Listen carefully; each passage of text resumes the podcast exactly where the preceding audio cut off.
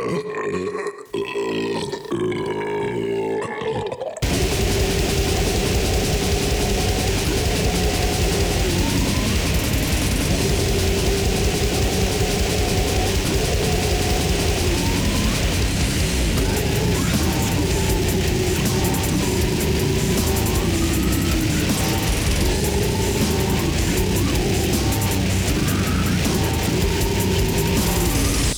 Welcome to Death Metal Dicks. The last two weeks I've been doing the Solomon's Cup thing. Solomon's Cup. Yeah, that's where you don't come at all. Oh, keep it full. Yeah. I didn't know he kept it. Full. That's why he was so wise. He wanted to split a Yeah. baby in half. Huh. What else was he up to? He had a sick palace. Yeah. He just told people how it is. He was like uh, Judge Joe Brown, but Jewish.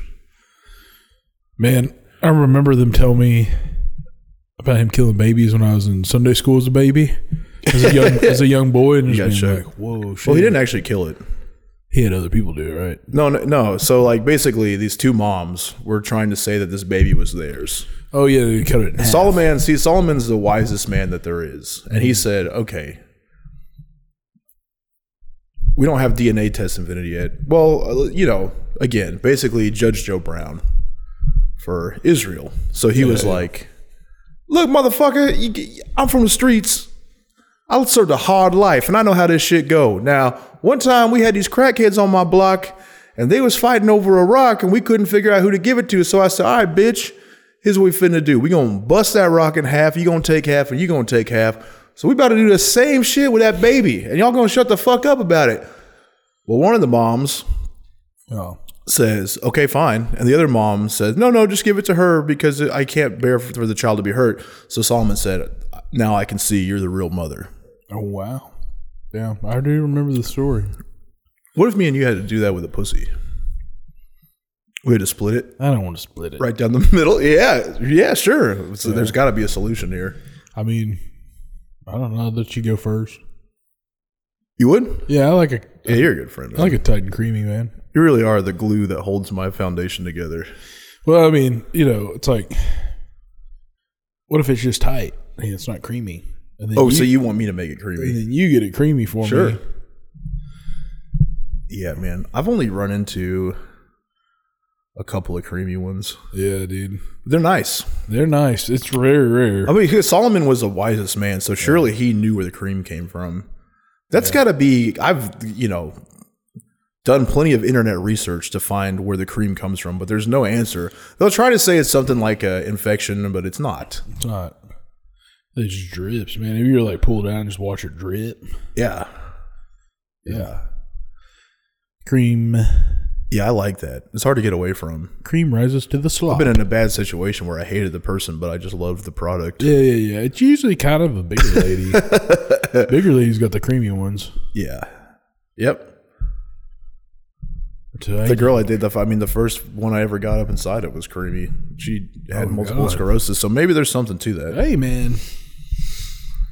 Well, we had a full fucking.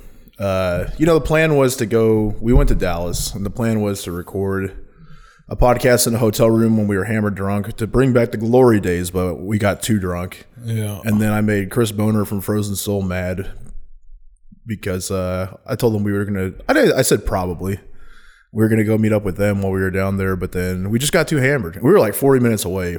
yeah. You got mad? No, not really mad. He just didn't respond. but you know, they listened. Shout out to them, dude. We uh, for sure wanted to hang out, but we just you know left to our own devices. The thing, like, we don't drink like we used to, and I know that's kind of peeling the curtain back. Yeah. and probably hurts a lot of feelings. I mean, people know that you don't because of your DUI situation, but Yeah, yeah, yeah. I just don't. So when we were, we had like a three year run where every Monday we would record. I mean, we're not on like we're number one. We're not on clockwork like we used to be because we're pretty much down. Brian. I mean, we send him the files. He puts it together. Which is why we need you to go to patreon.com backslash death metal detectives. It's basically a secret society for $5 a month because we put out a new episode pretty much every week on there. So there's a huge back catalog if you're not already on that. And I know a lot of you are, and that's fine. And I don't know if you guys listen to a lot of podcasts.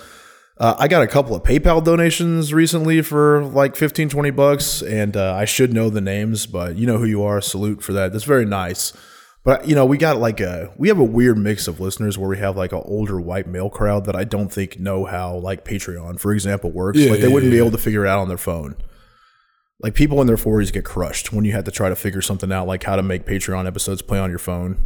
Yeah. So uh, understandable, but secret society because that's where we go to say things that we can't have shared publicly Yeah. because you can't. You now you could like record those episodes nefariously and put them out, and that would be very shitty of you. But for the most part, we're hidden behind the safety of a paywall, so. It's a lot naughtier over there, and we name a lot of names, and we put the blame on a lot of people that need to have it put on. We just can't say their names on here because too many people listen. We've learned a lot of valuable lessons over the years, like me sharing my phone number on a podcast. Yeah. Yeah. Yeah. You put it on an episode when you know fourteen of your friends are listening, and then last podcast on the left steals from you, and your podcast blows up, and then people are sending you text messages and calling your phone yeah. at all hours of the night, and you got to switch your phone number over. And you're a business guy, and you got a lot of important contacts, and now they can't get a hold of you. So that was you, you learn. You live, you learn. So the naughty stuff is over there. If that's what you're craving, we're misbehaving. Mm-hmm. Yeah, went down to Dallas, got fucking just honked, and uh, I'm out of practice. So what would happen is Monday nights we had a specific routine, and we record episodes, record videos. We'd be there for hours, and we would run through probably two thirty packs generally. Yeah. Oh, oh, yeah. And then on top of that, I was running restaurants. So I, every, you know, I'd get off work and drink a few beers. So I would say out of seven days of the week, I drank five of the days. I got drunk three of the days and extremely drunk one of the days. So my body was conditioned for it. Yeah. I could just run through booze. Uh, I would wake up and feel like shit, but not near as bad as I do now. Because when you're not in the mix of things, it just annihilates you, man. Sure. Like Wednesday, I mean, we had a we were our whole plan was to just go and be as ignorant as possible Wednesday to Friday, complete nuisances. And we got there Wednesday, and I got a 12 pack, you got a 24 pack. So basically, maximum we drank 20 maximum we drank 18 beers each i mean it was all gone so we, we probably drank No, about- there was three beers left over even by the time we left uh, Friday. so we, we blew it Yeah. no that was of our friend's 12 pack Oh, I know. I had three of, of the. oh and we also got another six pack of tall boys Yeah. And then we uh, drank a bottle of wine. well that was the next day Yeah, yeah, yeah. so the first day we ran through the 36 we drank four of the 16 ounce six pack not a lot for what we are Yeah, oh, accustomed to but man we just got rocked Yeah, it's crazy. Like, you know, it's like I could just fucking crank them back, and now it's like if I drink like three or four beers, I feel okay, and I know it didn't really fuck me off the next couple of days. But once I get past that, now it's like it's just like shit for days. It's not even like a day of recovery. It's just like you Yeah. feel it when you go back to the gym. I mean, dude, I f- still feel bad, and I don't know if it's that. I think I, I think I, my daughter was sick, and I think I've encountered sickness, oh, and my body is warding it off. Yeah, yeah, I do have a very powerful immune system. Never got COVID, that type of shit, but I can feel something, and I bet if I wouldn't have drank, I wouldn't have even had like, yeah, I wouldn't have even known. yeah, So hey, man, it hurts to be like that. I miss being a t- complete party pig, but yeah.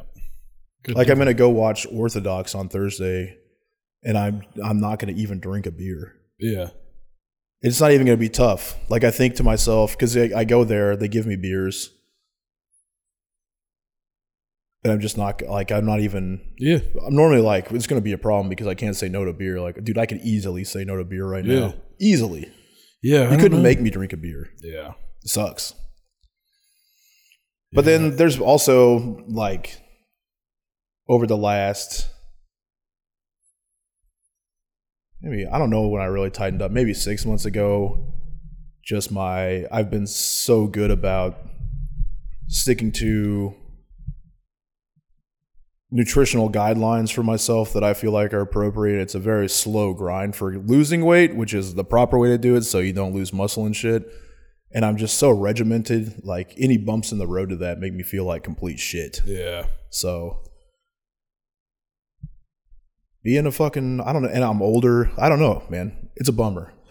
Yeah, it's way different, man. It's like I remember just like being able to fucking recover so quick from everything and just being like, okay, well, I really fucked up this weekend, but I got to get back on track. And now it's like day two or three, and you're back, and you're like, damn it, man, I really shouldn't have done that. Like you don't feel bad, but you you feel off, you know. But Let's dive right into this motherfucking podcast. I got a few crimes this week because I watched uh, several documentaries trying to recover from the weekend laying in bed. And uh, I'll say my album of the week right now, big drum roll, big surprise. Everyone get ready. Buckle your fucking pussies up. I'm going with Skinhead and their EP, Skinhead. I can't remember if I picked that last week. I hope I didn't. So no, but it is fucking good, man. Dude it's hilarious. It's like uh you know blood for blood again. I've been listening we've been listening to that conservative military image and like all the newer wave of like i guess what you would call oi or skinhead bands and all this shit's got me wanting to dress like alfalfa a little bit. Yeah, yeah, yeah. i mean they just look like a bunch of fucking little rascals. That's what the the entire dress situation is over there. It's like Yeah. it's a oxford shirts or a polo shirt, suspenders, pants way up over your belly button, which I already do anyway. That's how you wear pants. You remember being a kid and your grandpa would be like, "Your pants don't go there; they go up here." Yeah. like shut up. But no, like That's true. I also I just also didn't used to have cheeks. Getting cheeks was an extreme change in pant style. Yeah, yeah, Cheeks will change things for you. for sure. It's insane to go from no. I, I had no cheeks, no cheeks. Yeah, I remember my wife used to constantly put me down for being cheekless. cheekless. Yeah, Now I've got a lot of cheeks. yeah. I'm a step above what I was, but I'm not. You know, my cheeks are they're uh, they're nice. Man, I, I didn't want to bug you the other day. We got to figure the squat thing out for you. Yeah, yeah, no, for There's a way. yeah. There's a way. I, it's just uh, I don't know, man. It just cranks my back, and it makes me try to like. I mean, it's a lot of. Uh, I'm not going to run these people through lift talk, but there, there's a way to work around what your leverages are because there is Yeah. for everybody. Like no matter what's Yeah. going on, there's something that can happen. But I, I firmly believe like you can do all types of shit, man. But nothing gets you cheeked up like a fucking squat and a deadlift. Yeah, It just pure cheek power, man. like you're driving off your cheeks, bro. Your cheeks have no option. Yeah. It's like what happens to fucking fat women, dude? Their face, their face gets so blown out that their cheeks fucking rise up and revolt. yeah, Their cheeks become a separate entity, yeah. It and that that's what you want to do to your ass. yeah, Like you want to put so much force on your body that your butt cheeks simply have to go out. Speaking of cheeks, I, I kind of changed it up a little bit this week. My album of the week, I uh, got uh, songs from the Big Chair, Tears for Fears. You are gonna have to talk up. I said songs from the Big Chair, Tears for Fears. Oh yeah, that's good. it's great. I You were uh, really fagging out about me listening to Depeche Mode the other day. me? Yeah. No, I wouldn't. Uh, I was probably just cranky. Uh, You just kept doing bits about it. And I was like, I guess you don't like this. no, I do. I like it. Yeah. I like Depeche Mode. Yeah. Yeah, Depeche Mode's uh, interesting. And Tears for Fears, they they don't have near as many albums. Yeah, But Depeche Mode has had, like, they've gone through pretty much every flavor of goth tune you could come Yeah. up with. But they got that Sweet Pocket, which was the early 80s, where it's kind of like more upbeat. yeah. And then they get kind of like older gothy later. Something about the music. I think the thing I like about the music is the bass tone and a lot of that shit. Yeah, it's all jingly jangly. all comes from fucking typo pretty much. Like when I hear that and like somebody else is doing that shit, I'm like, yeah, I, love that You sound. being extra quiet. I don't know, my throat's all. I haven't had to get on to you for quiet. Where's your water at, dog? It's right by you. I got a, this energy drink. I'm good. Okay.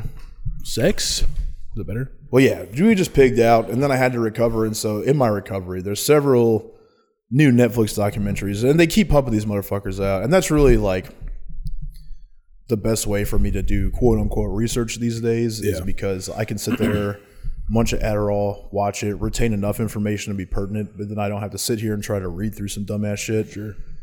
The first one I watched, man, yeah, we live in Arkansas, and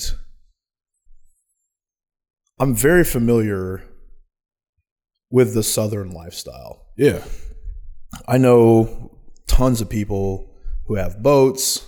They wear fishing shirts, uh, hey dude shoes, Hey, dude, shoes, plaid shorts, Yeah. you know, but they're still like frat boy party guys. Yeah.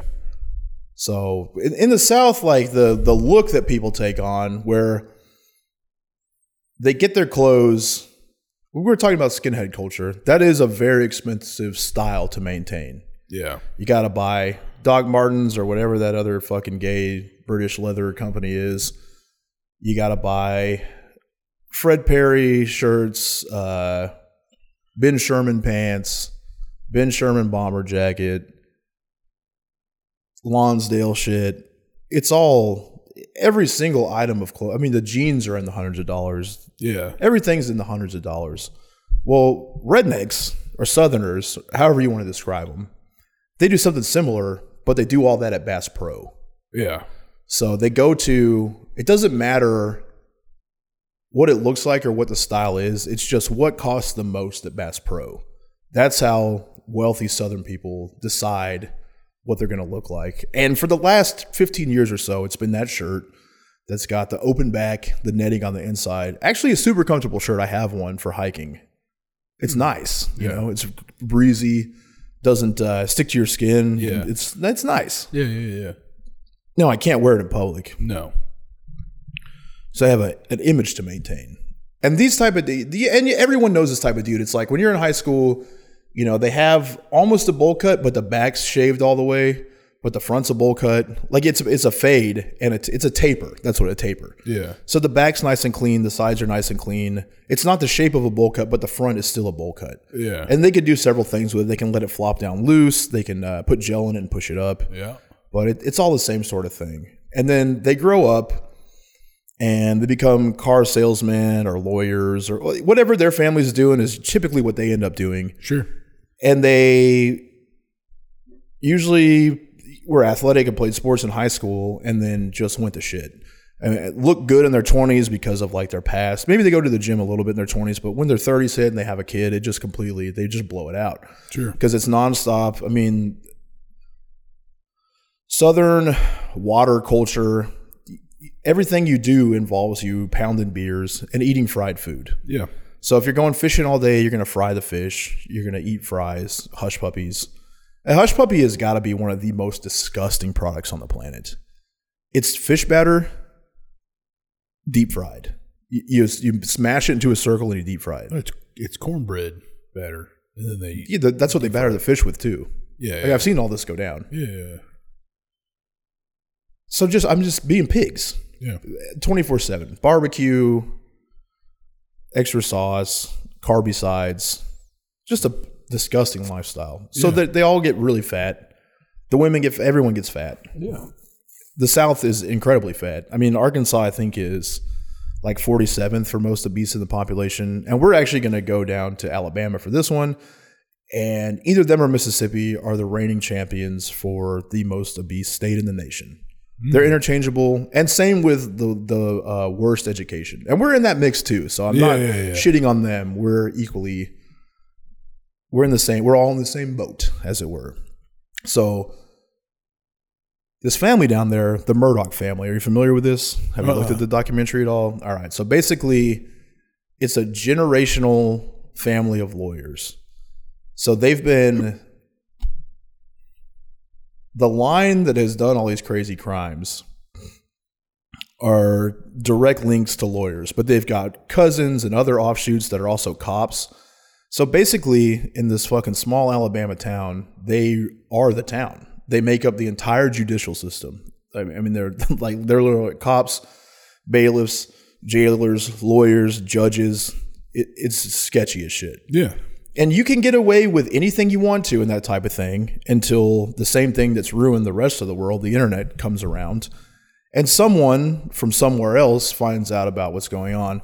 And in this case, it was shit like uh, Southern Living, like blew him out of the water. And then the New York Times got involved and just Southern gossip blew up into internet legend, which got reporters curious, which blew their whole thing up. Southern gossip is unparalleled to any oh other Oh my type of God, gossip. dude. Church, see, people think that church, you just go and you're respectful and you're quiet and you simply praise the Lord and go home. Couldn't be more wrong. It's just a bunch of pigs hungover coming in, showing, getting dressed up, showing their faces to each other, shaking hands, and then before the service, during Sunday school, and any related activity to those, they're just talking shit about everyone else that they've ever known. Yeah. It- Southern gossip isn't even rude, it just is the thing. yeah. Everyone knows what everyone's done for their entire life.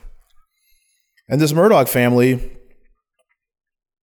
were pieces of shit. Now, again, we're not doing in depth. You can watch the documentary if you want to know all the ins and outs. The Netflix documentary does kind of suck because they set it up for a season two. That's never good for a Uh, documentary. yeah. And also, the dude, the dad in it just got sentenced. So the first crime that happens in this thing is there's they're they're building up they show you who the family is, what they've been up to, why they don't get in trouble for anything. And the first thing that somebody actually is kind of accountable for is there's a group of friends. There's the and this they're all freaks, like they're all gingers.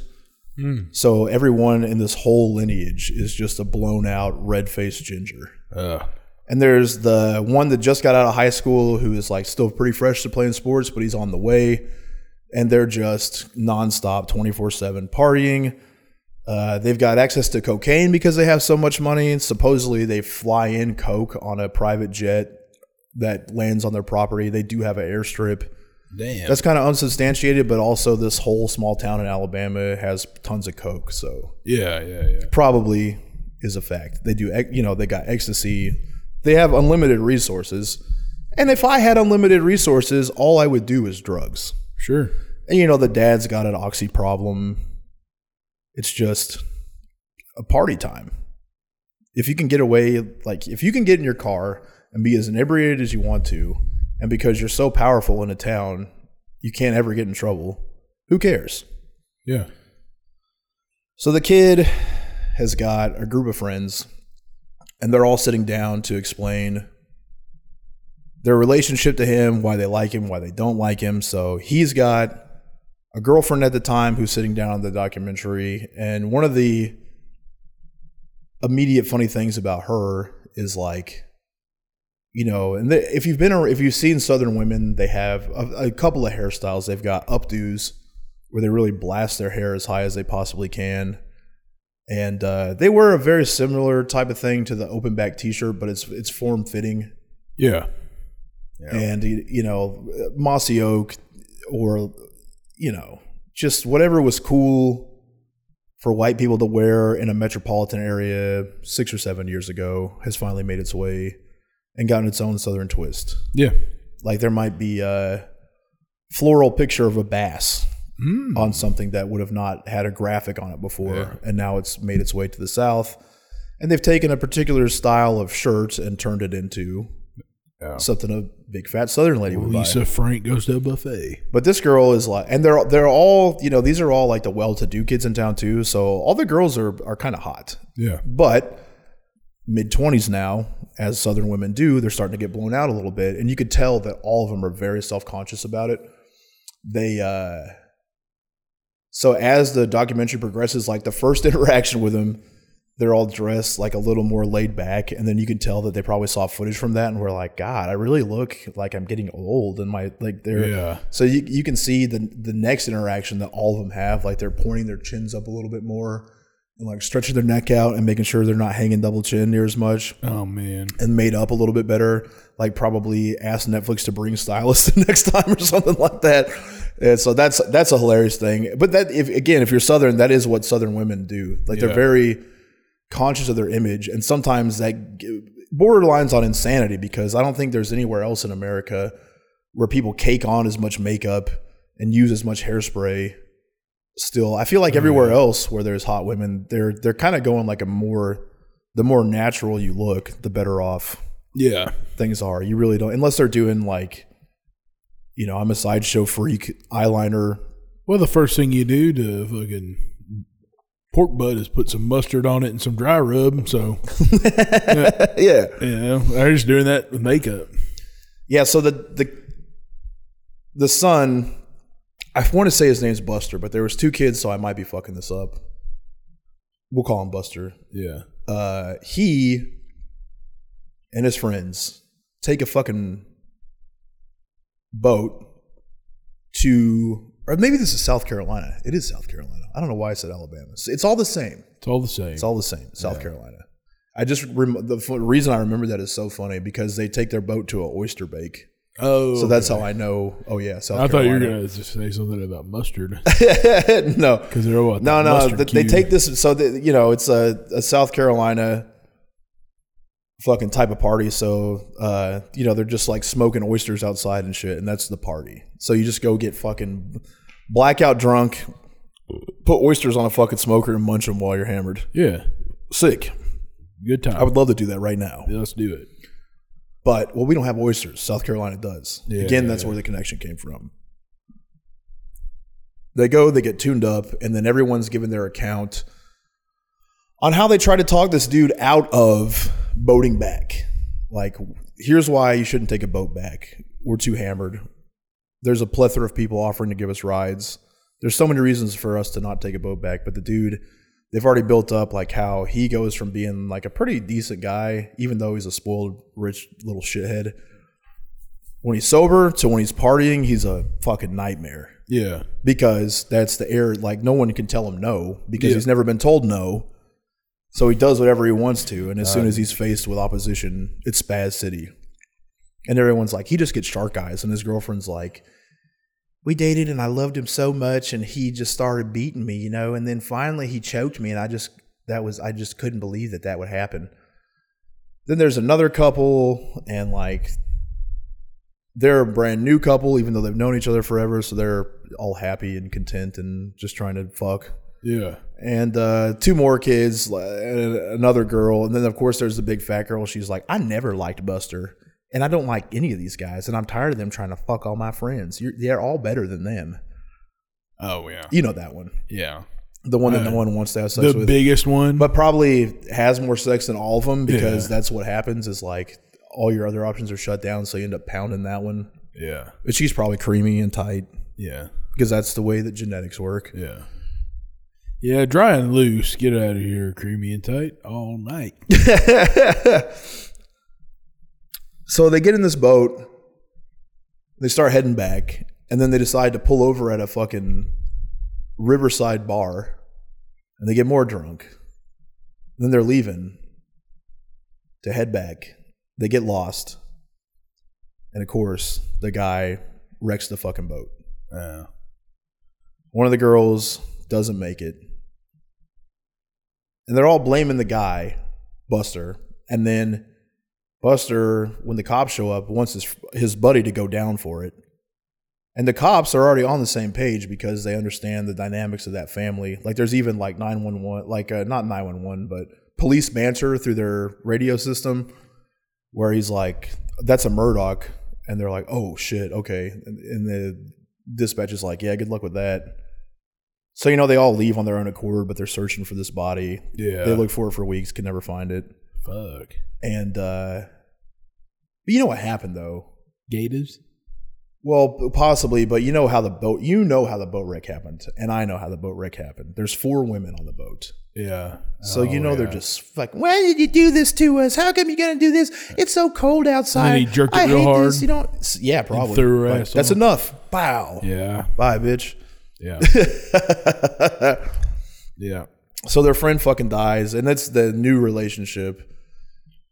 The guy that's gonna you know, basically take the hit for it is the. It's his girlfriend, you know, and so he's like on camera, police body cam, like cussing the Buster dude out, and uh, and you know he's like not gonna go down for it because the family like they're they're uh, he, the dude calls his dad, um, the older Murdaugh. He pulls up and he's like, "All right, everybody, don't say a fucking word. I've got this under control." You know, they're going to take you down to the station. I'll be right there. I'll get you out and I'll take care of this whole thing. I appreciate what you're doing. So, like, they throw money at the kid and, like, he's charged with something, but everyone, you know, everyone comes out clean. Yeah. And then, uh, fuck, I forget what that Buster did. Get the kid did to get in trouble. I believe. I'm gonna blow it. Who cares? Watch the documentary. Yeah. That's and what's crazy is that his crime and shit is like the smallest feat to happen. Shit really starts to unravel for them because like reporters are already kind of onto this thing, and so much crazy shit keeps happening. Like so many people have disappeared and been killed that have been connected to him, just like the Clintons, but they're not quite the Clintons. Yeah. Yeah. They're just the South Carolina Clintons. And so the first super sketchy thing that happens is uh their fucking lifelong maid, this lady that's you know lived like raised their kids, lived with them, taking care of everything for them, dies because he supposedly just falls down the stairs. Oh yeah. And they think that this kid pushed her down the stairs because she found their drugs. Oh god. the 911 like the whole thing's sketchy like you know they call 911 911 shows up uh, the the emergency personnel show up she's been dead for hours injuries are Hours. injury yeah injuries are inconsistent with what actually happened what they say happened and there's they have you know full array of cameras and the footage isn't there just all the things that point Yeah. to no one goes down for that and then uh the dad is like okay listen uh this really fucking sucks I don't know how to make it right, but we love her. We love her family. So, what I'm going to do is sue myself for wrongful death for $10 million. And then I'm going to take that $10 million and give it to the family. Mm. Okay. So, because their life insurance is not very much, like, Yeah. so he wants to make it right with the family. Basically, what you would think is hush money. But then it turns out, you know, that's like six years ago and they still haven't seen a dollar of it. So he basically, it was covered by insurance. So he basically just pocketed Ten million. the, the millions of dollars that were supposed to go. Holy shit! What a this- piece of fucking. Oh, I mean, shit. there's just so much. I can't encompass it. Plus, I have another couple things that I want to cover that I that I watched that were fucking bananas. Uh, so th- th- that's when nationally they're starting to get attention about like what the fuck's going on here, and then the dad calls nine one one and is reporting his son and his wife shot dead Oh no. they live on this huge compound. It's out in the middle of nowhere. He's come home and discovered that his son, son and wife have been shot dead. Hmm. And, uh, you know,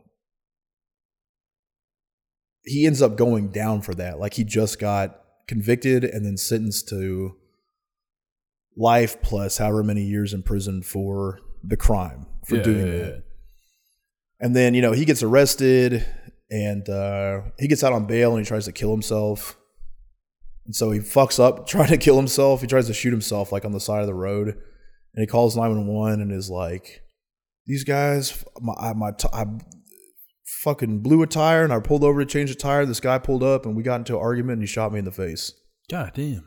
And so that story is like running all through the news, and then the doctors are like, "Y- y- "You couldn't have this that that couldn't have happened."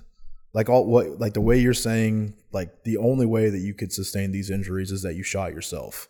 Yeah. And so then he just has to come clean and be like, "Y'all, I was in a real dark place because I lost my wife and son, and I tried to end it all." And uh, I was trying to just leave this money to the rest of my family, my other son, and my other kids, and make it right. God. it's a real fucking mess down Well, there. I mean, you know, this is kind of what happens when you don't like teach your kids boundaries and like no, and you just give them everything, man. Like when you give a kid everything, they're inevitably going to be fucking scumbags. Yeah. and that went on for generations. I mean, Yeah. God, dude. Shit sucks. Oh, I mean, yeah, beyond sucks. But it's something that we've definitely seen. I mean, you know, Bill Clinton's Southern.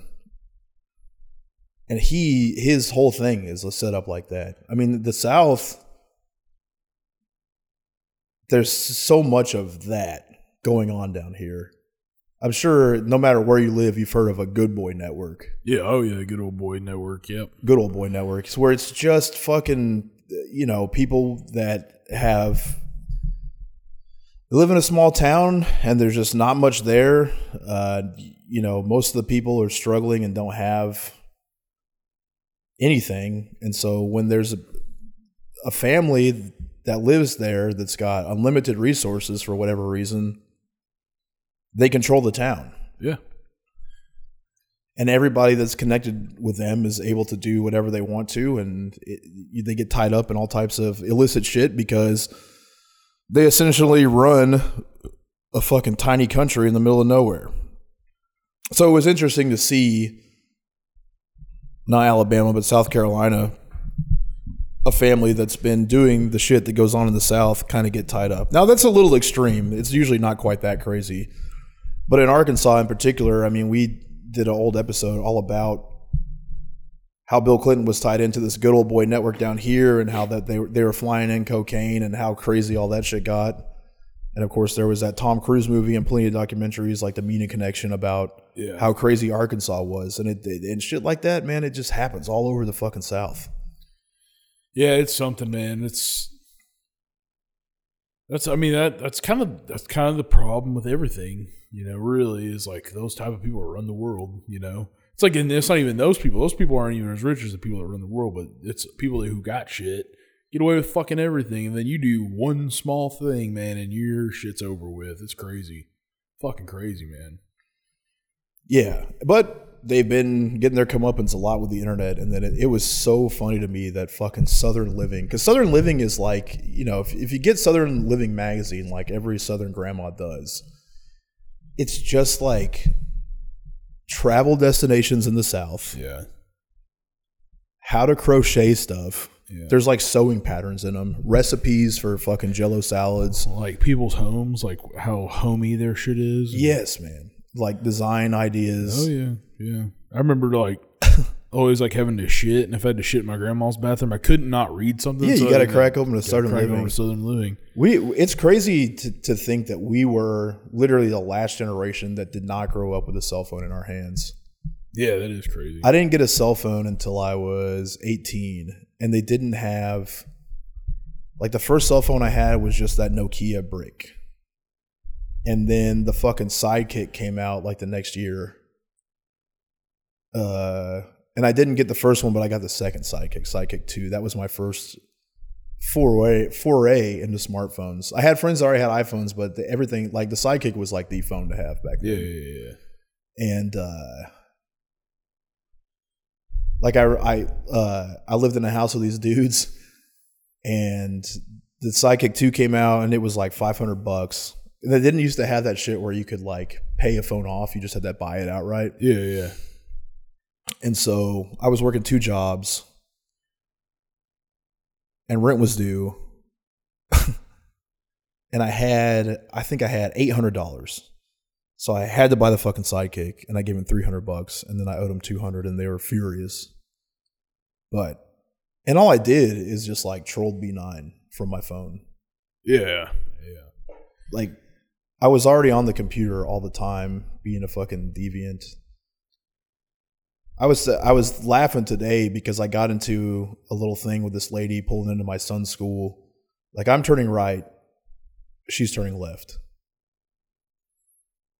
Everyone that's ever lived knows right always has the right of way. Yeah. We pull I pulled up at the same time as her and there's no reason like there's no stop signs or light. It's there's no reason for me to slow down whatsoever. So I'm just turning right and she blasts in front of me. So we pull up to in front of my son's school. Of course, she's going to the same building, gets right behind me or right in front of me, and we get out. And I'm like, hey. She goes, hey. I go, for future reference, anytime someone's turning right, they have the right of way. And she goes, Oh, I know. But hey, both our kids go to this school. Let's set a good example. And I said, I, I agree. You should teach them a good example and teach your kids that if you are in traffic and you're turning left and you see a car turning right, to avoid a fucking accident, Yeah. you Yeah. wait until the car turns right. And she just goes, Yeah. and I was just like, I wanted to light her up, you know? Yeah. Yeah. yeah. And then I And was thinking, can't- like, where, I just like, where does that come from in me? Where my brain, like, I already had three things canned. Like, my brain just had three things. Like, you're fucking blowing your shoes out. Oh, yeah. Why can't your jacket zip up? Yeah. I guess you didn't plan on doing your hair before you came up here. Just Yeah. three things that would crush a southern lady, you know? Oh yeah. I didn't, but then I was like, why is my brain like why do I see somebody and just have things ready to go right away? And usually when they slip away, like I'll tell them to you anyway. But then it, I've just mathed it out. It's like I was a fucking fat ass little kid, and so kids were ruthless to me. Yeah. And the only way to keep that from happening was you just had to go to be above. way worse Yeah. and way quicker on the draw. Yeah. Yeah. So I just became a fucking assassin. And then that blossomed through the B9 and AOL Instant Messenger. Sure. Because we didn't have, like, the first social media I ever used, of course, was AOL Instant Messenger.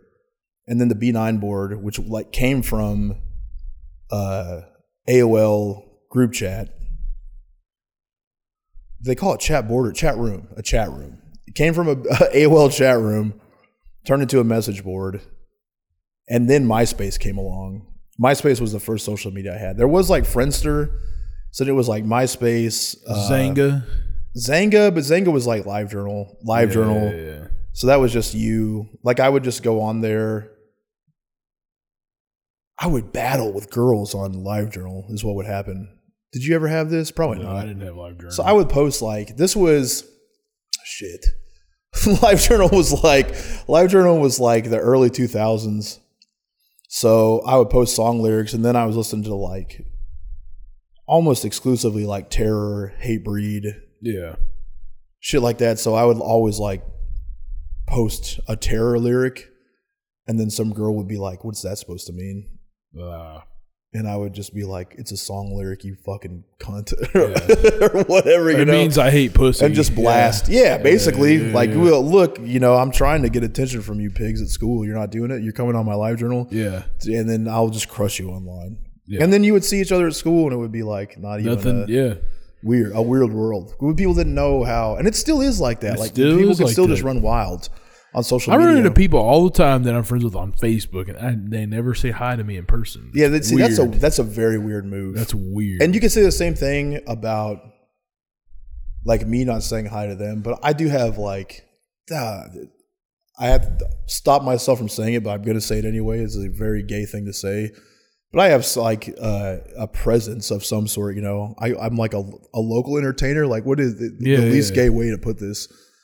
So I have a, a, a large number of people that I don't know, but have like seen interact with things yeah. that maybe I may or may not recognize, but like I almost know for certain they know me. Yeah.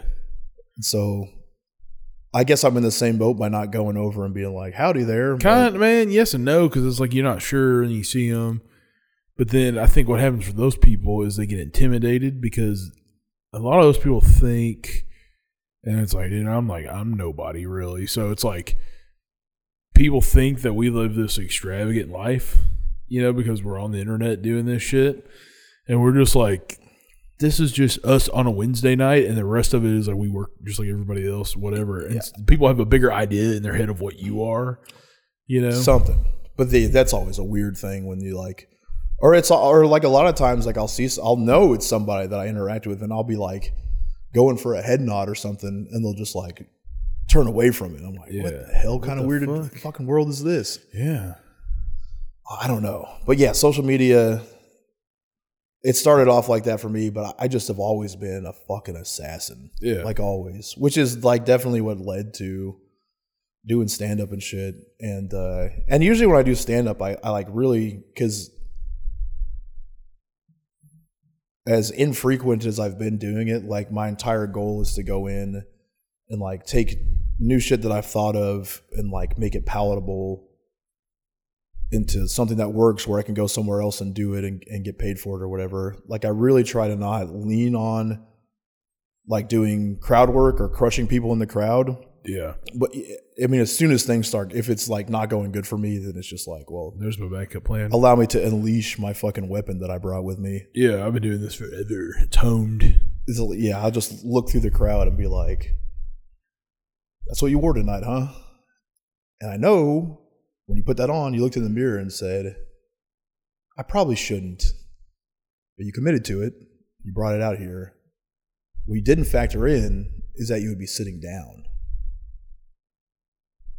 So now everything that you looked at in the mirror and were able to like suck in and made yourself think that you didn't look like you were blowing it out, now that you're in a chair, it's just completely come apart. There's Yeah. stuff like that all the time. Yeah, yeah, yeah. That's like always a canned one. Like if I see like a fat dude or lady, that's like a classic one for me. Is uh when you tried that on and looked in the mirror, you didn't picture yourself sitting down, did you? Yeah, looking like a looking like a snow cone with rocks thrown through it.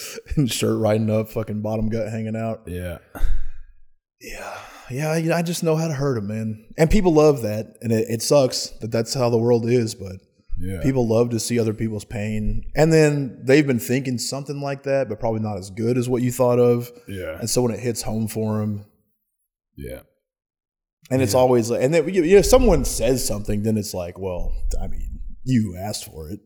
yeah. essentially. And then Pretty that's, much. That's always I never feel so bad about that one.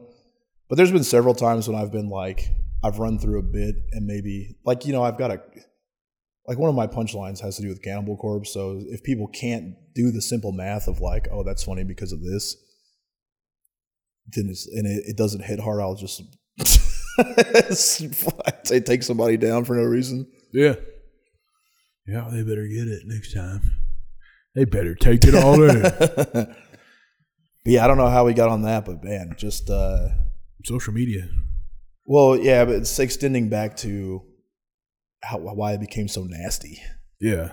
Yeah. and that's a th- I had to check it constantly because like I'll you know I like can get in a argument or something done with my wife and just I have to not take her down because I would like to have sex Yeah. and I could just and I have uncorked them before and just you know got the silent treatment for three or four days. Yeah. Yeah. until I'm like, I know that that was a terrible thing to say. I'm sorry. You pushed me. I can't Give me a hit you, so Yeah. I had to do something worse than hitting you. Yeah. Yeah. Yeah. Luckily, that doesn't happen very often. But uh,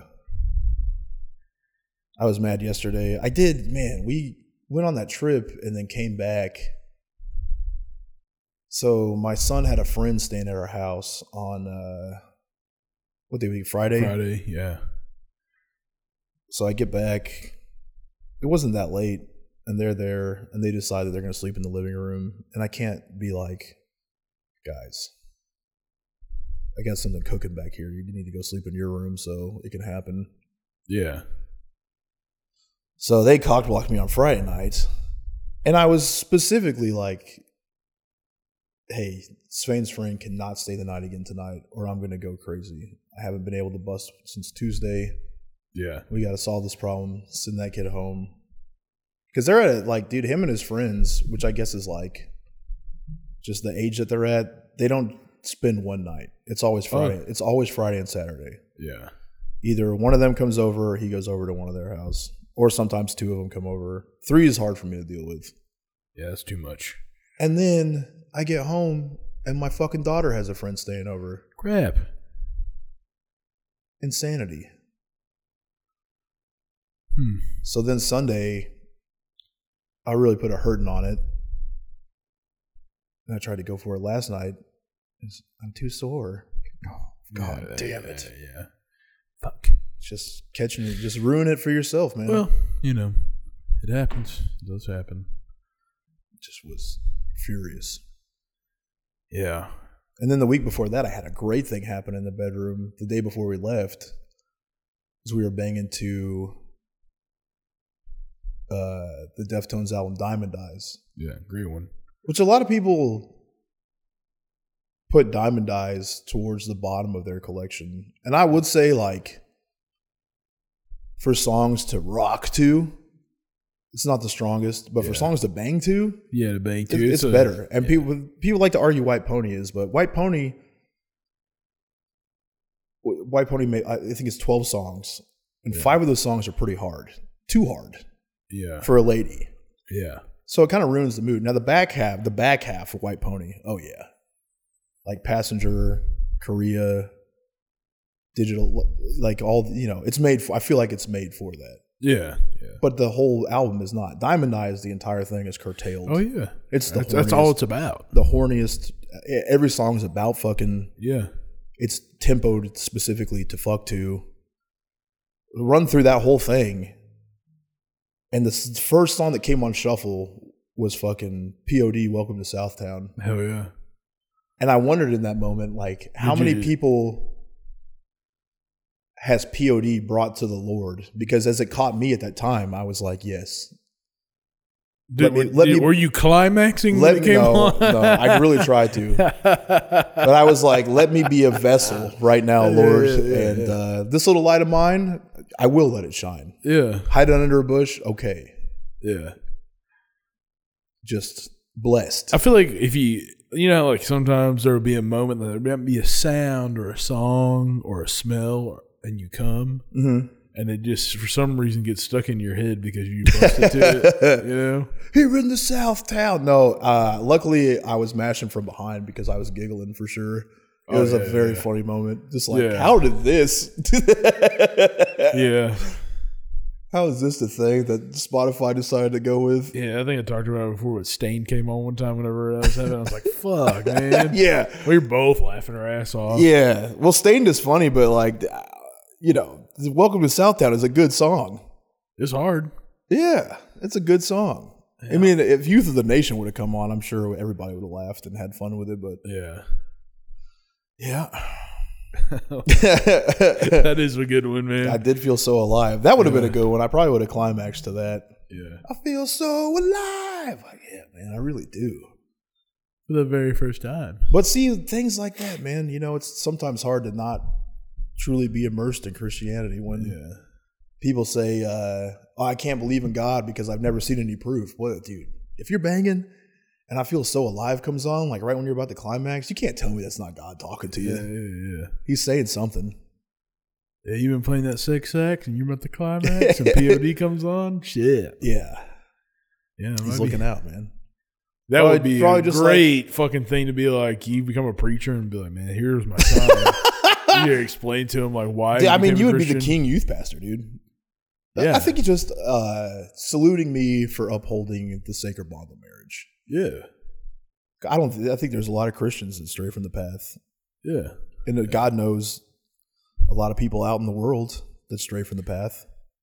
Did, So- did you ever get those like pages or the, there? I guess it was like a catalog, and it was like Christian music, and it was like for people who listen to secular music, and it was like, okay, you follow it from A through Z, and you f- like you go to genre, Oh, and you yeah. go down, and then it'd be Absolutely. like this is like this, you know. I mean, Yeah. youth pastors would just do that specifically for me. Yeah, They they wouldn't print it out and give it to me. They would study it yeah, and ask me like what I was listening to, so I could tell them, and they would be like, "Oh well, it was yeah, same shit. Yeah, have you checked out the Supertones?"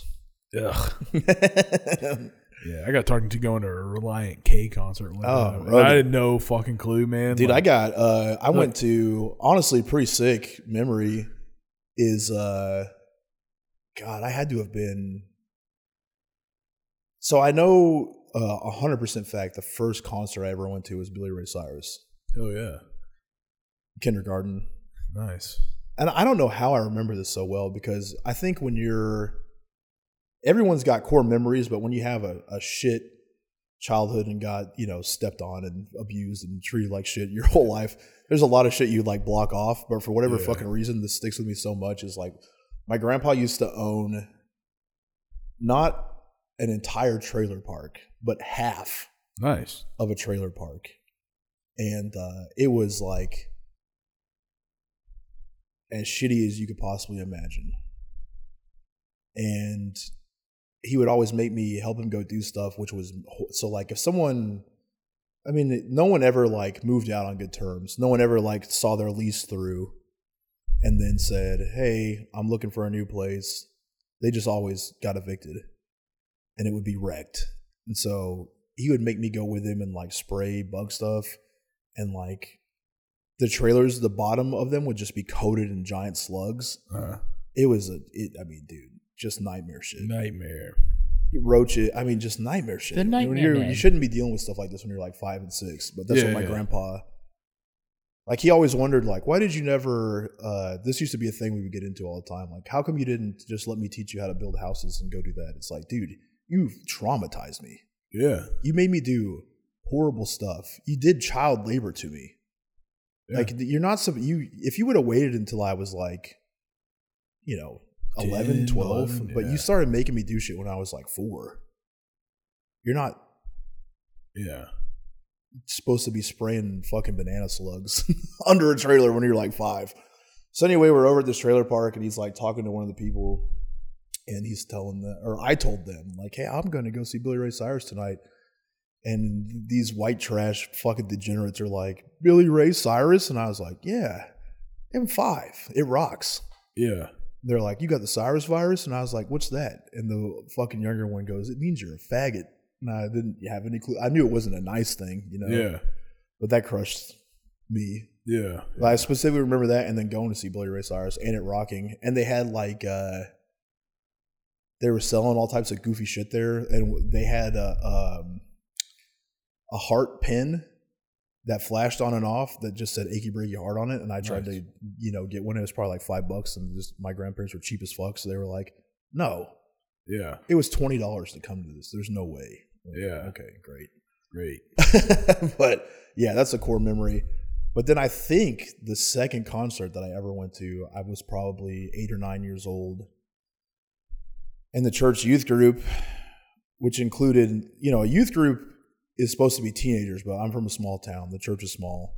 So it's just any kid. So they took all the kids to, uh, they still do these, it's called the Hell House. Are you familiar with this? Oh yeah, for for uh, Halloween. Yeah, so Yeah. churches will do a haunted house where because it's evil to believe in spirits and demon and, and you know you believe in demons but you can't believe in ghosts or monsters or uh, wizards or fairies or whatever like you know a pumpkin with a smiley face on it whatever pagan bullshit is going on for Halloween so what they do instead is that they will take a church and convert it into a haunted house by making real life scenarios where a kid will die and go to hell. Yeah. So you walk through three or four things where a kid dies, and then you have to walk through hell. Well, they'll like crank the fucking heat up and and do like lighting where it looks like it's fire, and then have a bunch of demons pop out and shit like that. Pretty fucking sick, and it will definitely Yeah. scare the dog shit out of you when you're Yeah. a kid. Oh fuck yeah. And so this one was like pretty fucking elaborate. It's like a kid died from an OD, uh, a kid killed himself, and then a kid got into a drunk driving accident. And it, that culminates where you walk out of the church and then there's like a smashed car upside down with blood all over it, and the parents are there crying. Yeah. I mean, pretty like detailed and in depth shit. And then you go into the basement of the church, which they've converted into hell. Yeah. And so then at this church, you get done with that and you pop up for a DC Talk concert. Hmm. Nice. They did rock pretty hard. I never got into them. Dude, when you're not, you don't know any better. Yeah. Yeah. Yeah. And so DC Talk was one of those Christian bands where they just were like, at the time, they made an album where it was like, all right, so the, like these are the four things that are really cool in music uh, right now in 1992. Yeah. So they had a song that sounded like Nirvana, a song that sounded like the Red Hot Chili Peppers. They would like rap and also rock. Yeah. So it was sick for a kid. To, you know. Yeah, I just man, I remember that being like a a, a Mace Day type of thing at fucking most fucking churches. You know, everybody's like, "This is good," you know, this is just like the best Christian rock band of all time, and I just never could get in. I never could get into anything anybody got me into. And how I went to that Relient K show was that our buddy Seth fucking was like, I got tickets to this, and he was trying to save me. And Dude, so it was speaking like- of Seth, yeah. Oh, I know. he's having a baby. Yeah. Did you see the picture? Huh? What the fuck? Yeah, man. Who's having the baby? Yeah. Yeah. Because I've seen Junior before. Does Arnold get fat in Junior? He does get a belly, yeah. But he's still jacked. Man, one of the premises of Junior was that that uh Danny DeVito fucks him and gets him pregnant. No. That would be awesome if that's what it was. Oh, did you say what if? Yeah. I thought you said one of. How I- does he? How does he get pregnant? I don't remember, but I thought I was me and my wife were talking about it, and I was like, "Doesn't Danny DeVito like It's like a come in something and they and they like artificial inseminate him with Danny DeVito's cum?" And she's like, "No, that's Yeah, you're not mixing at up all twins for sure, Yeah, yeah. yeah, yeah. I don't even think Danny DeVito. I watched Twins uh, maybe five or six years ago. It's pretty. It's a good movie. Twins is hilarious. Yeah, it's very funny. But they should remake that movie. Junior. Yeah, and I mean, it's like people saw that and were like, "Yeah, I'm doing that." I saw a post the other day that was like, uh, "Trans mothers are sacred and important," and it was like somebody dressed like they were in the Amazon or some shit, and they were pregnant, but it was like I think it said trans fathers, but it was like a pregnant. It's like, yeah, but no tit, like a man's chest, and it was like, I don't even know. I'm so like numb to this shit, and I have no. uh I don't even know where this begins or ends. Oh, speaking of trans stuff, so my kid, he's in fifth grade. I went to his gifted and talented. uh Every year, they make a short movie, and then they have a film festival where they show the movie, and then someone wins. And a fifth grader made a fucking anime, and it was like pretty decent. It was way better than everyone else's, but they didn't win Yeah. somehow. of course it's an anime. About basically like being trans. It didn't exactly say, but it was about that. Yeah, yeah, yeah. And I'm like, you know, I'm looking around at the other parents, and everyone's like, "What the fuck?" And then I look over at my daughter, who is laughing hysterically and recording it, and I'm like, "Oh no!" Recording you or recording, recording the fucking thing. Okay. Yeah. Like damn. Yeah. She's nasty already too, dude. Yeah, She's fast. She's mean and fast. I, I mean, and it, like I like it, but I don't like it yeah. because she's yeah. just a mean girl. Because she's like a very pretty young lady. She has like you, know like abs and shit for no reason. yeah. So you're like, so yeah, dude. Yesterday she was telling me that she, uh, a guy, she like ang- she was like angusing a guy. Like a guy kept being creepy to her and asked her out, and she was like, "Oh yeah, sure, I'll be your girlfriend," but is not. Yeah. She got a, she's Angus in? Yeah, I'm gonna because doesn't somebody like fake date Angus like set him up like that? Yeah. It's like a classic teen. I mean movie. that I mean that happened to me. I was it's like a classic teen movie thing, you know. Yeah. And I was like, I'm gonna like make her sit down and watch Angus or something. But I was just like, Gracie, that that's terrible. Like you can't do that. Yeah, that's shitty. I was like, that kid's gonna come and shoot the school up. Like you don't know what you're doing. I was like trying. She's like, why does it even mean? I was like, because this kid probably something is not cooking right, you know, and he has decided for whatever reason he's in love with you. He doesn't know what that is because he's in seventh grade and like you guys are retarded, but yeah. that's gonna be like a giant emo. Like what? do- Like what do you expect to happen when he finds out? Yeah. I don't know, man. I remember somebody did that to me when I was a kid, but I was like already, I was going through so much and I was like an emotional. I was just trying to find somebody to cling on to that would like give me the time of day, man. I didn't, just anybody give me a time of day, and then that happened, or I was like the laughing stock, and I was like, fine. Yeah. that's whenever it, turned. it was seventh grade too, and that's whenever I went from being like, all right, nobody's gonna do this again, so I just started beating the shit out of people, bullying them. I became a bully, but yeah, I mean, Yeah, she's nasty. Dude. Yeah. She's like way too. I mean, you know, I know where it comes from, unfortunately, but she's like really quick witted and shit. yeah, I can't remember what she said last night to me too. She said something like fucking pretty nasty to me, like real quick, and I was like, "Hey, why are you being so mean all the time?" And she was like, "I'm not being mean." She was like, "I'm trying to be funny or something like that," and I was like, "Dude, "I mean, if you continue down this path, I'm going to do that to you." Is that what you want? She's like, no. I'm like, okay, well then let's knock it off because I'm gonna do. She know, knows better. Yeah, I'm gonna give you a trauma. yeah, yeah. Yeah, she's got dude. Seventh grade is nuts now, man. Like one of her fucking little friends, dude. Her sister is is like sixteen or seventeen, and made a fucking Snapchat of the girl Gracie's age dancing topless. What the fuck? Yeah. And then, you know, Gracie had a little boyfriend and he just got in trouble for him and another girl sending nudes to each other. And like, Shit. I feel like you, you never know. I feel like she's like really, uh, she seems like really dignified and would not do that. But it's like what everyone's doing now. So it's, It's uh, it's, it's the culture we're in, Right. now. It's just like, but every- there is, I mean, but then, you know, sexualized. it's it's still kind of the same thing school wise, where like I remember being in school and there was hot girls, and then there was like hot girls that were for sure sluts, yeah, and like there was like the more dignified hot girls who would never yeah, be caught doing some wild shit like that. yeah. so there's the nasty ones, and then you like I never. I was always. I didn't really like the ones that were like real hot and dignified. I didn't want to even be around them. I just want the, the slutty ones that were like letting dogs lick peanut butter out of their pussy. Those kind of rumors. yeah, Those are the ones I was like, man, I want to go to those parties. yeah, I want to see something like yeah, I want to see somebody get the beaver eaten. I'll, I'll beat off to him getting a dog eat dog eating their pussy out. Yeah, but yeah, it's nuts now, man. You just take like all the wild shit that we used to do, and then now everyone can just document it. Yeah, it's amplified, man. It's wild out there. Oh, breaking news. Uh, can't tell you any of the circumstances. You're just going to have to take our word for it. But uh, we found out, we came into some information. Uh, some teenagers fucked a turtle to death. Yeah. Yeah. I've been trying to mull it over in my mind. Sure. Best thing I can think of is it had to have been a box turtle. Yeah. I mean, it's in the name. sure, that's why it's funny. Uh, but man, what the hell? yeah. Well, it's like it's like getting uh, a wooden vase and then just putting wet newspaper in it. Yeah.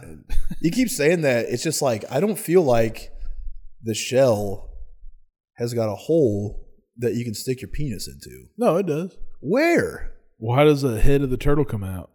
But the head's there. Yeah, yeah, but they can tuck back in. But then the shell. They got a hole to pop their head out of. but it's not really a hole. It's just their neck. They hide everything, man. Yeah. They can pull their feet in, and all that shit. yeah, but like What if they're What if they're fucking the feet of the turtle, dude? I just don't. I don't think there's like a a place for a penis to go inside. I mean, the turtle died from the injuries, so Yeah. whatever. But and would it just bite the shit out of your crank? Well, if it was a fucking snapping turtle, snapping turtle will be A box turtle will bite the fuck out of you. Yeah, but I mean, I don't know, man. But I mean, it pees or shits.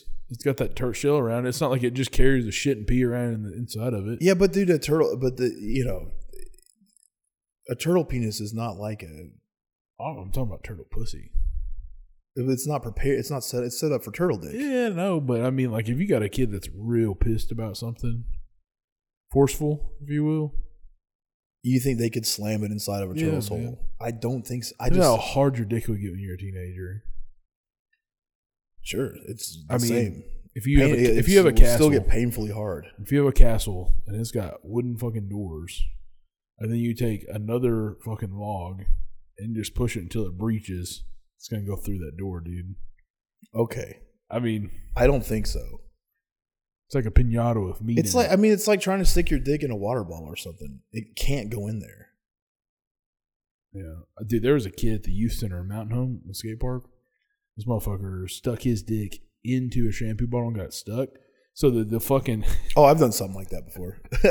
I've had similar Dude, situations this happen. motherfucker comes out. We're all like eating lunch and shit, and he comes out of the shower, and he's got a towel wrapped around him, and he's like, "Guys, he's like, you got to get somebody." He was like, "What the fuck, man? Why are you out of the shower? Like, just wrapped in a towel." And somebody yanked the towel off, dude, and he just had a bo- like a Suave bottle, and his dick was stuck in it. Sure. And he was like, "It's hurting, it's hurting." And it was like, I guess it was like pulled. The air was pulling down. Like they fucking called an ambulance, dude, and we were all laughing so hard. But I Yeah, guess what it's happened was, was like they fucking had to drill a hole in it to make the air like release so he could pull his dick out.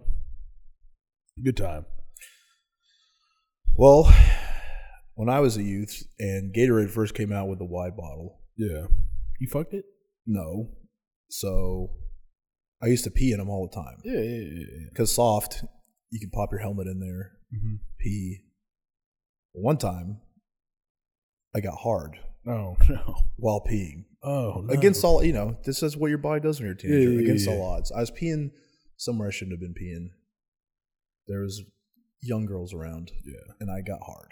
Yeah. You like a Gatorade tiki torch?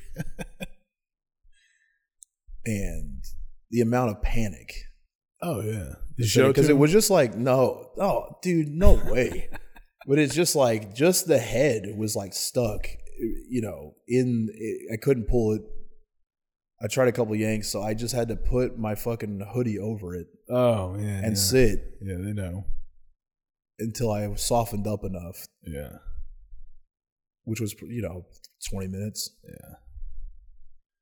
Yeah. I used to like flick myself right here, my nose, mm-hmm. because it hurts real bad. Anytime I get a boner and had to go do something, I just sit there and flick the fuck out of it. yeah no no pain could ever make it go away it was just a time a time situation and just really trying to like get your mind off of whatever it was and wait it out Yeah. but yeah i mean that like a classic bit of mine as a kid was to just get a bottle when everyone's around and loudly pee into it Yeah. and everyone would be grossed out and i'd be having a great time because everyone's grossed out You chase anybody around, I could get poured on them. oh yeah definitely threatened with the pee I poured piss on somebody. people would just get outraged. Like you're peeing right now, right here. Like, Yeah, yeah. Maybe that's why I pee so much now. Yeah. All right, I'm gonna try to blaze through this fucking last one because it's really something too. There's another uh, documentary on Netflix, and we'll do part. It's like a two part. It's nine episodes, and four of them are on one cult, and then five of them are on another cult. Or maybe there might even be three. I honestly don't know because I haven't gotten far enough through it. But we'll get into the second cult and possibly the third cult uh, next week. The first cult, it's called JMS, which is the initials of this dude who's the leader, uh, Jung Myung-seok, which is funny enough of itself, uh, or also known as uh, Jesus Morningstar. Nice. And this dude was like the greatest televangelist of all time. Like he makes Kenneth Copeland look like a bitch. Yeah. And I'm not getting I'm not getting into the, the problems yet. I'm talking sheer numbers. This motherfucker, so their recruiting strategy, you know, he, he had a televised program. And then the whole idea, so you're in South Korea and and they're just going through like a regime change. So it's gone from being like under the impression of oppression of like a dictatorship into like a free essentially free country Sure. And you know christianity is like in the mix now and so it's like this western thing that's seen as different and cool in a way Yeah. but then there's still like a very conservative side of it but this dude is is the opposite of that like he's trying to make christianity like cool and fun Sure. and he's got some ideas that he'll bring out and get into that are neither cool nor fun. One, including him being the Messiah. Yeah. Jesus was not the Messiah, it's actually him. That's cool and fun for him. Yeah. Yeah. And he talks, you know, anti Semitic, like blames the Jews for the downfall of like Jesus was going to be the Messiah, but they Yeah. killed him and fucked the whole thing up. So now he's here to be the Messiah. Cool and fun. And I- yeah, yeah. but so what they do, right? yeah. Is inst- like they recruit people by by having uh like hot dudes and ladies go to college campuses and high school parties and recruit With Pussy? yeah i mean yes eventually but like they they they look cool they do cool stuff and like the church services they've got like cheerleading routines like uh, k-pop performances and like everyone is is uh dressed like scantily clad like there's they're being sexy and like having fun it, it looks like uh mtv spring break the church service. Oh my god. And so they they re, they get. I mean, the you know the dude has got like and it it's it spans to Hong Kong and China, and the dude's got millions of fucking members. It's insane. Like, cause dude, when there's so many Asian people in Yeah. like concentrated areas, and when like something takes off, they, they just, you know, if it's like, you know, thousands of people your age are doing this, they're they're like they're just ingrained to go along with whatever it is. And so this thing is fucking huge, and the dude's sermons are bonkers, dude. He's talking about Adam and Eve, and he's like showing this graph. He's got graphs for everything, and they're crazy. So Eve has got an apple in her hand and an apple over her pussy, and he's mm-hmm. like, Adam's got a leaf over his hog, and he's like, his whole thing is every story in the Bible is a metaphor. Yeah. And so he's like, this metaphor is for taking a dick and putting it in a pussy. The serpent deceiving Eve. The pussy is the apple. The snake is the hog. Yeah. Makes sense. So he just turns it into this hot, horny thing, and that's like what everything is. Like he constantly is talking about fucking like all the time, and he's just grooming everybody. And like what he'll do is he'll just get these fucking harems of girls built up, and they'll be sending him like nude videos. Like in the Netflix documentary, they're showing like it's crazy because they blur the girls' faces out, but it just shows their fucking bushes and cans. Oh yeah. They're like in this hot tub. That's pretty much like regular Asian porn, right? Yeah, they had no penetration. I don't know about Korea. That's Japan. Yeah. And they're they're like and they're like, we can't wait to see you got to come here and get in this tub, like you know, just like, and they're like taking. They give them grades like A, B, C, D, F type of shit, and so Yeah. like if you're willing to take a picture and send it to them nude, you get an A. If you're willing to go like privately meet up with him, you get an A.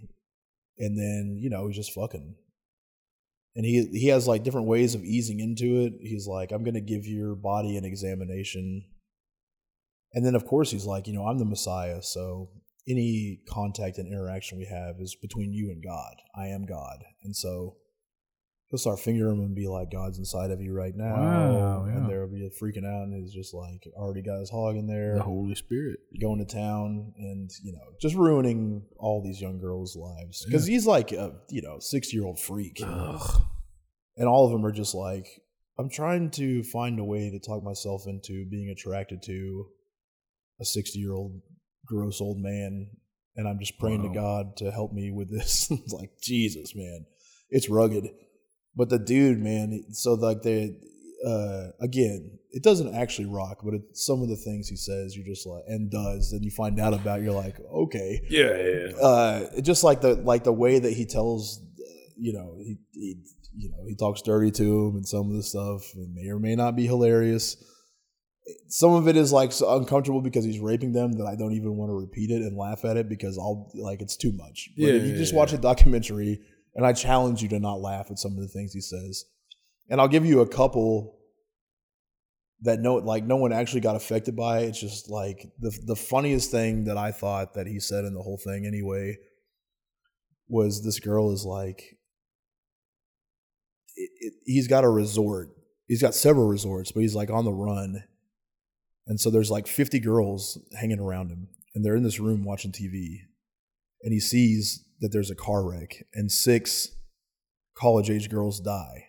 And the girl's like, everyone else was mortified. And then he goes, What a waste of cunt. Wow. Jesus. He was like, Well, I wish that uh, instead of them going like that, I could have just brought them to me. Well, if he was really God, he would have.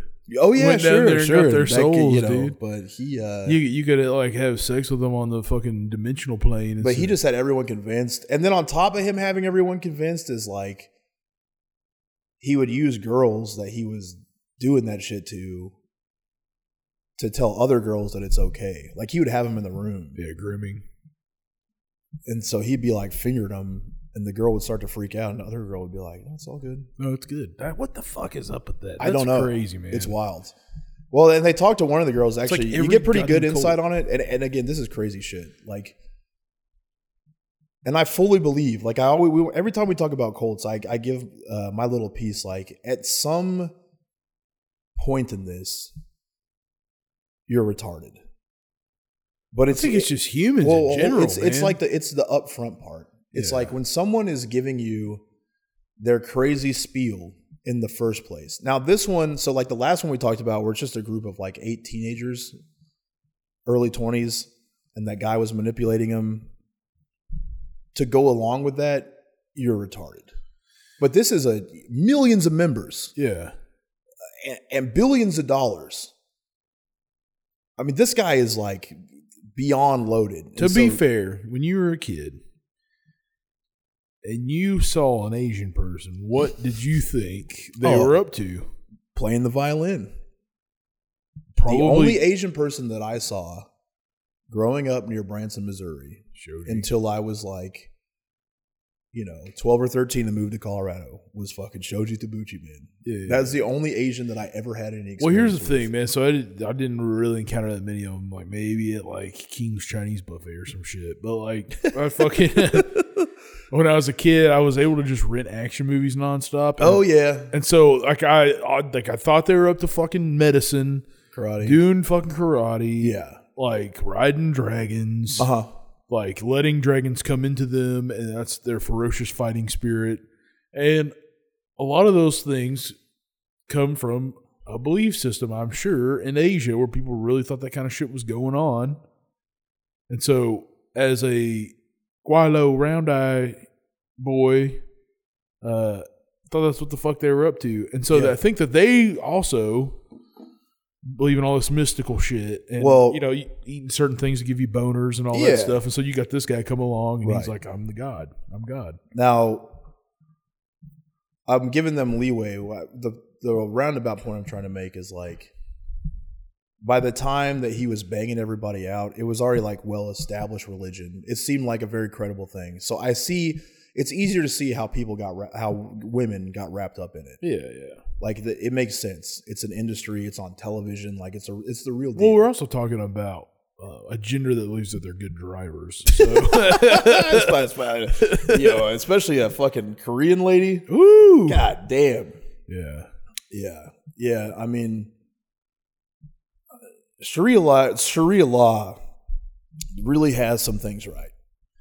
yeah i mean i think that that's a problem with everything in america right now Women driving, voting. ladies in general man yeah, just sure. in charge of I mean, dude, anything. uh, Sharia law is like if you gave rednecks the power to rewrite the Constitution, yeah they would write Sharia law. But they, hate, much. but they think that they hate Muslims yeah because of you know 9-11 or whatever, which was just basically yeah uh, you know, psyoped into, which is what they're going to do with aliens next. I really, aliens are going to be the next thing. aliens are The next Pentagon thing. said the pit, the fucking Pentagon said today that there is very likely a mothership shooting other UFOs into onto the shooting Earth. light beams or some shit and the, A mothership, dog. Yeah. There is, yeah there's not a mothership. What's going on right now? Yeah, I mean, this is just the next. We got to be able to. We can. They got to control us, man. That's it. But they're going to aliens. Yeah, I mean, dude, we have we have sentient AI yeah, and aliens. yeah. Everything that was in a movie that scared the shit out of us when we were kids is coming Yeah, or here. yeah. It, yeah. Anyway, let me get back to this fucking shit. Yeah, yeah, yeah. Uh, so what gave me the most insight on how this dude was able to get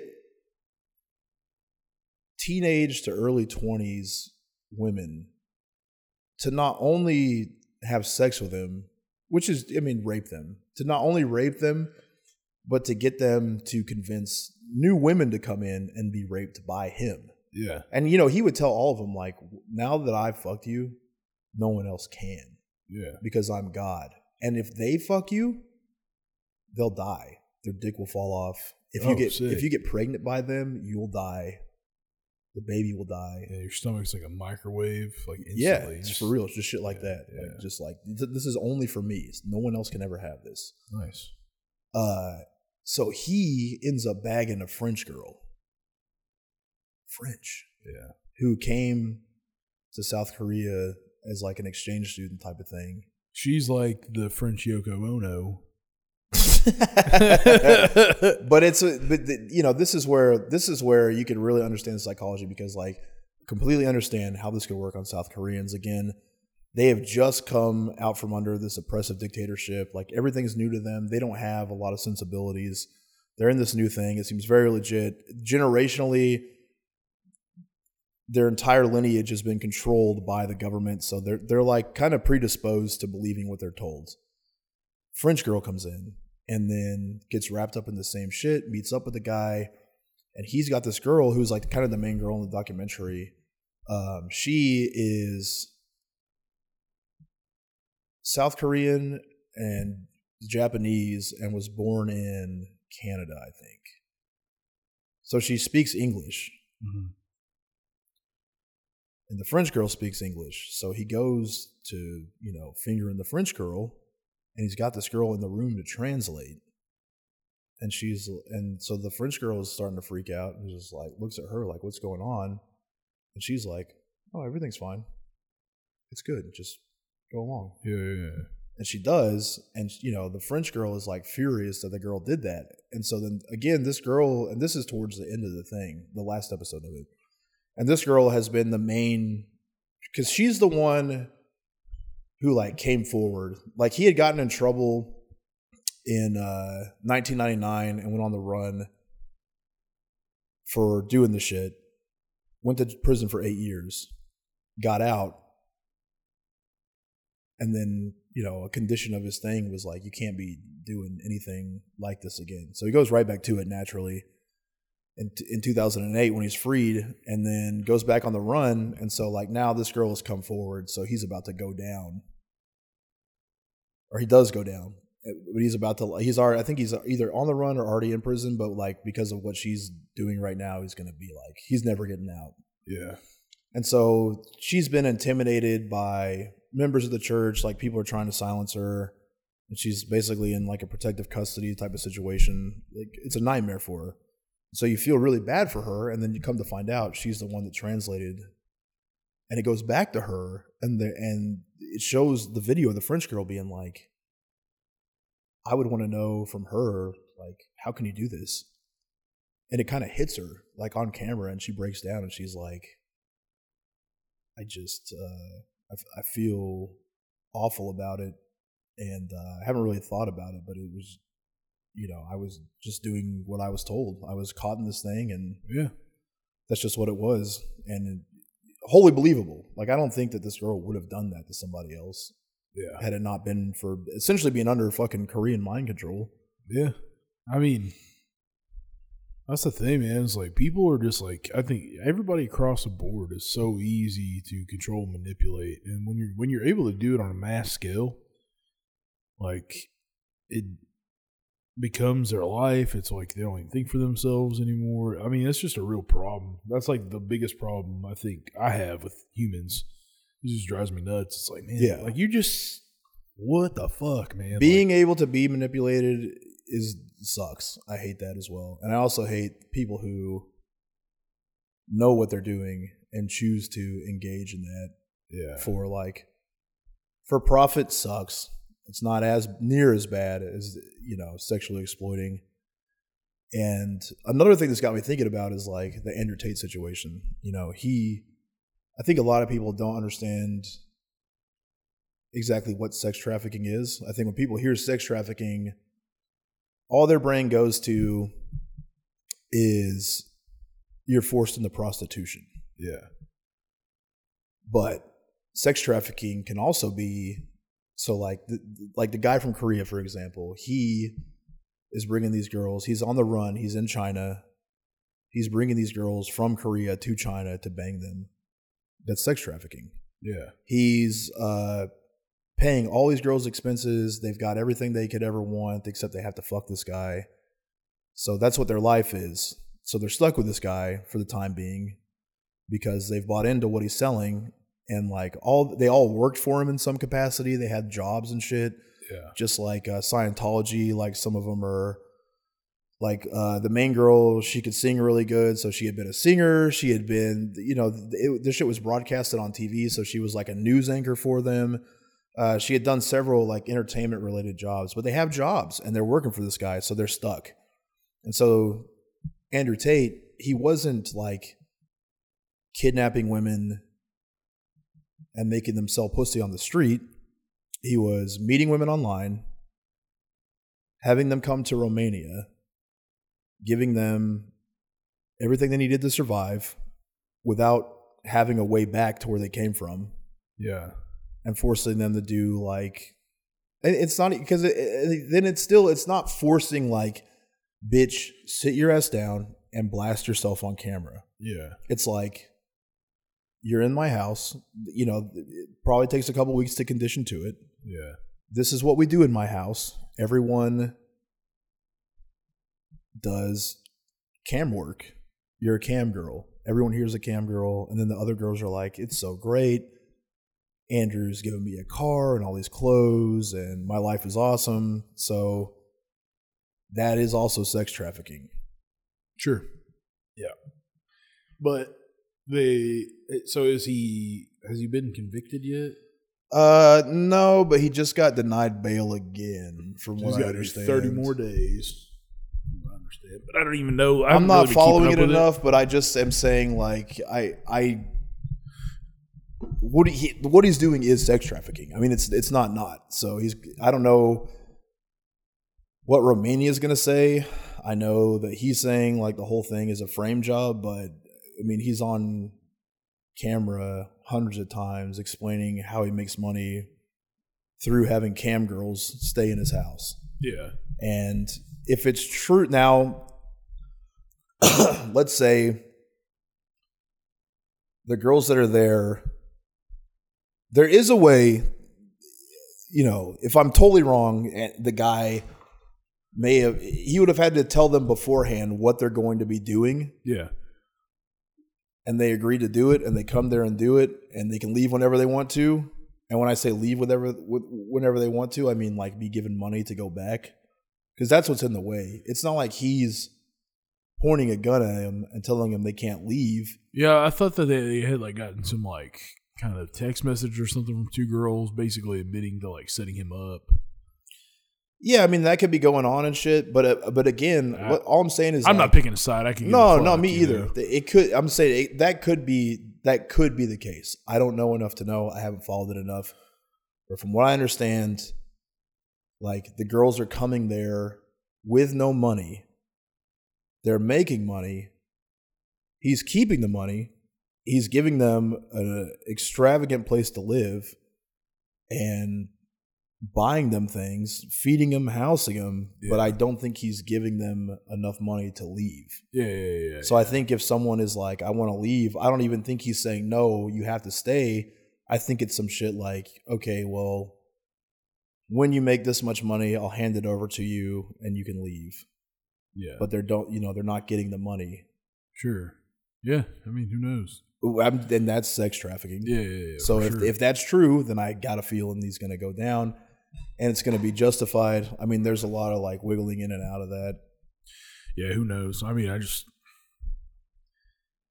but it goes back to being people being able to be controlled, and sometimes like life just deals you a shitty hand. You have nothing, and you want something, and somebody offers it to you, and Yeah.